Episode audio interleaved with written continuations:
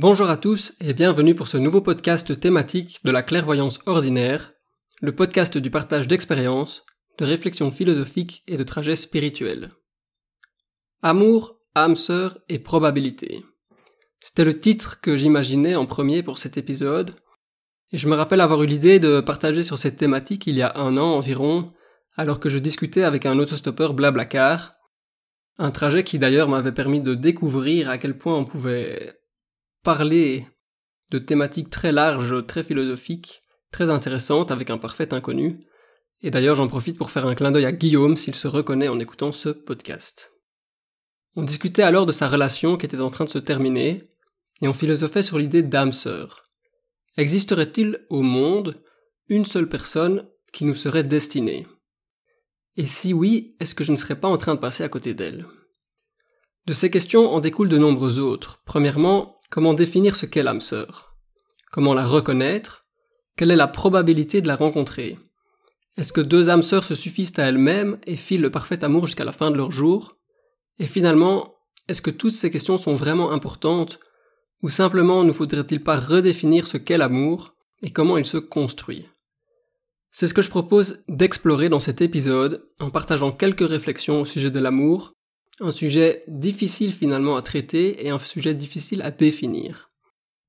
Ça me rappelle ici un article que j'ai lu de Randall Munro, qui est l'auteur de What If? Serious Scientific Answers to Absurd Hypothetical Questions, qui était intitulé Soulmates, What If Everyone Actually Had one, Only One Soulmate, a Random Person Somewhere in the World, qui peut être amusant à lire et dont je vous poste le lien en description. Donc c'est un article où il traite de donc la probabilité de rencontrer son âme sœur si elle existe. Et donc, comme vous l'avez remarqué, le titre de cet épisode n'est plus Amour, âme sœur et probabilité. En effet, puisque mon épisode, c'est le contenu de mon épisode, c'est défini et c'est concrétisé au moment où j'ai écrit euh, mes pensées. Et donc, je vais laisser l'aspect probabilité à Randall Munro qui y répond très bien. Euh, je vous invite à le lire même si c'est en anglais et excusez mon accent. Moi, je vais plutôt essayer de me focaliser donc sur ce concept d'amour et de la co-construction de cet amour.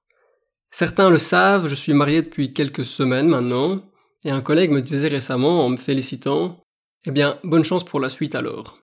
Et ça, ça m'a bien fait sourire, parce que une chose dont je suis certain, en tout cas aujourd'hui, c'est qu'une fois que l'amour est né, il n'est plus question de chance, mais bien de choix et d'engagement.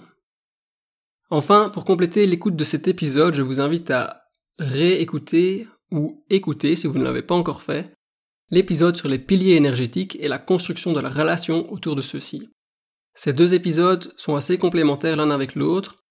Il y a des choses qui se recoupent et finalement les deux ensemble traitent assez bien le sujet sur l'amour.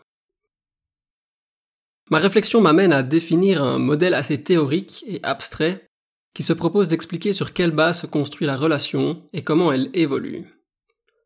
Mon idée est que chaque relation, disons entre deux individus pour simplifier, commence avec un certain capital de compatibilité. Capital que l'on pourrait exprimer de manière relative en pourcentage.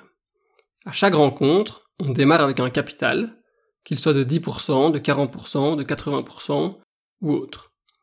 Ce pourcentage relatif est la représentation de tout ce qui entre en compte dans la relation, que ce soit une attirance physique, des qualités ou des défauts de la personnalité, une façon de vivre, de vivre ensemble, etc.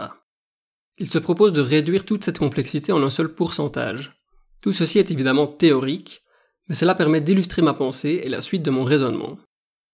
Il ne prend toutefois pas en compte le fait d'être ou de tomber amoureux, ce qui est pour moi encore autre chose. On peut tomber amoureux ou pas de quelqu'un, et ce, quel que soit le capital de compatibilité de base avec cette personne. Par contre, ce capital va influer sur la qualité de la relation et sur la capacité que les partenaires auront de la faire évoluer, durer et grandir. À mon sens, une relation qui aurait un capital de compatibilité de 100%, ça n'existe pas. Toutefois, cette compatibilité à 100% est un idéal. Et je crois que l'un des secrets du grand amour, c'est de vouloir tendre vers cet idéal. Le grand amour, ce n'est pas pour moi un cadeau qui tombe du ciel, c'est le résultat de deux engagements, deux volontés, c'est finalement la co-construction d'un pilier relationnel. Ici, je vous renvoie à l'épisode sur les piliers énergétiques qui définit ce que c'est ce pilier relationnel. D'où l'importance d'une qualité fondamentale au sein du couple, qui est la persévérance, la volonté de tendre vers une meilleure version de son amour. Ainsi, comment peut-on voir son capital de compatibilité augmenter et co-construire la relation en tendant vers un idéal de compatibilité à 100% Je vois ici deux grandes pistes. La première, c'est l'évolution et le changement individuel positif, qui a un impact direct sur l'indice de compatibilité. Et la seconde, c'est le regard que l'on porte sur l'autre, qui, quant à lui, pourrait définir un second indice de compatibilité, dit entre guillemets ressenti ou fictif. Je m'explique. Premièrement, l'évolution et le changement individuel positif. Chacune des personnes qui sont impliquées dans la relation sont avant tout, avant tout des individus. Chaque individu est en constante évolution. Celui que je serai demain n'est pas le même que je suis aujourd'hui, ni que j'étais hier.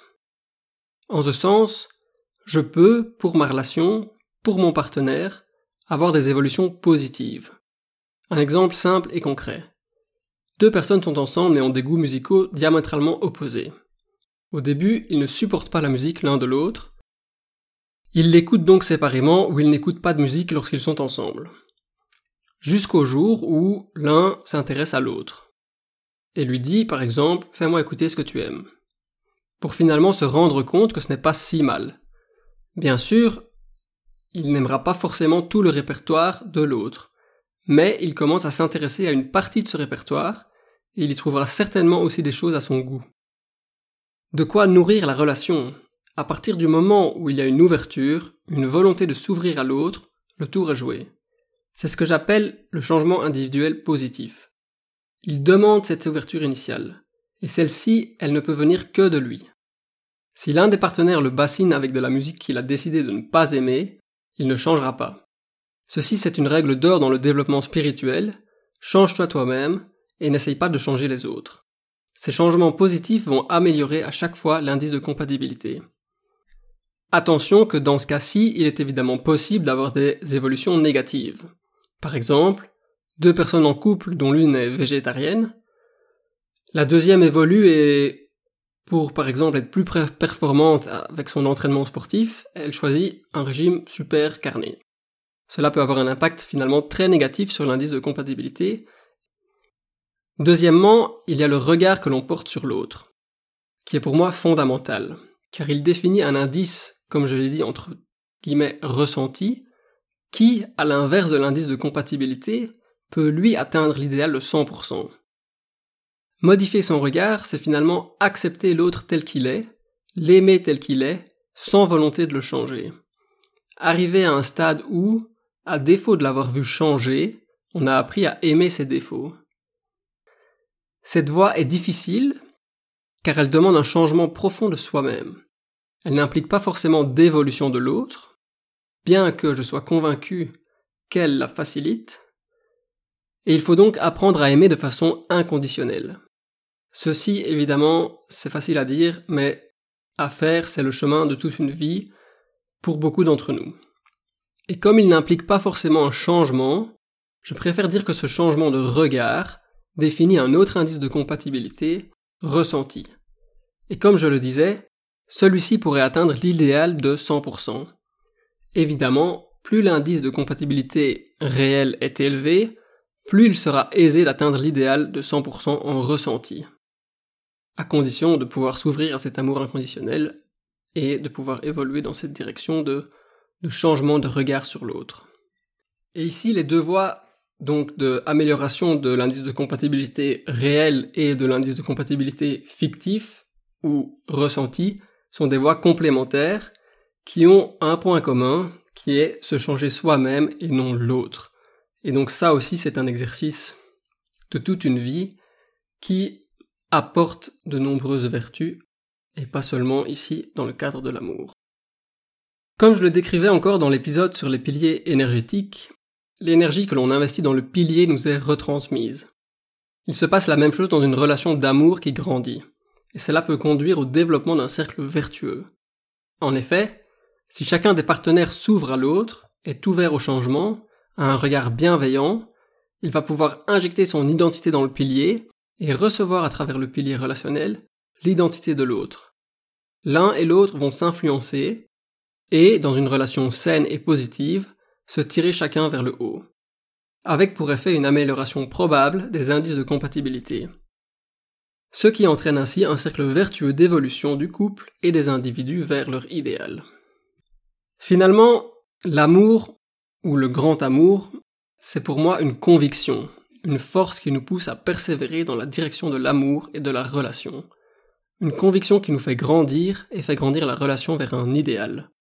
C'est un trajet avec des hauts et des bas, et c'est un trajet changeant, car nous évoluons en tant qu'individus. Notre compatibilité dans la relation est constamment en train d'évoluer vers plus ou moins de compatibilité. Et finalement, est-ce que l'âme sœur est si important dans tout ça? Même si on devait se rencontrer, on ne peut pas se soustraire à la volonté d'évoluer vers un idéal, dans le but de vivre l'amour. Rencontrer son âme sœur n'est pas une condition suffisante pour vivre le grand amour. Ce grand amour est une flamme qui s'entretient, comme je l'explique encore dans l'épisode sur les piliers énergétiques. L'âme sœur, finalement, c'est peut-être simplement une mèche parmi d'autres qui allume cette flamme de l'amour et qui nous défie plus que tout autre de vivre cette relation de grand amour. Voilà qui clôture ce podcast plus court que d'habitude. S'il vous a fait réagir, laissez un commentaire et une note sur iTunes Podcast La Clairvoyance Ordinaire et sur votre plateforme d'écoute. Merci grandement pour m'avoir écouté jusqu'ici et je vous souhaite une merveilleuse exploration. Partagez vos expériences et posez vos questions ici, sur la page Facebook ou en m'envoyant un mail à la.clairvoyance.ordinaire à gmail.com et je me ferai un plaisir de vous lire et de vous répondre. Juste pour que vous le sachiez, nous allons reprendre un rythme plus régulier de un épisode toutes les trois semaines. Vous pouvez nous suivre sur Facebook, Instagram et SoundCloud. Et dans le programme à venir, il y aura des lectures, des méditations guidées et le prochain épisode de la série Un autre regard. Alors je vous dis à dans trois semaines pour le prochain épisode.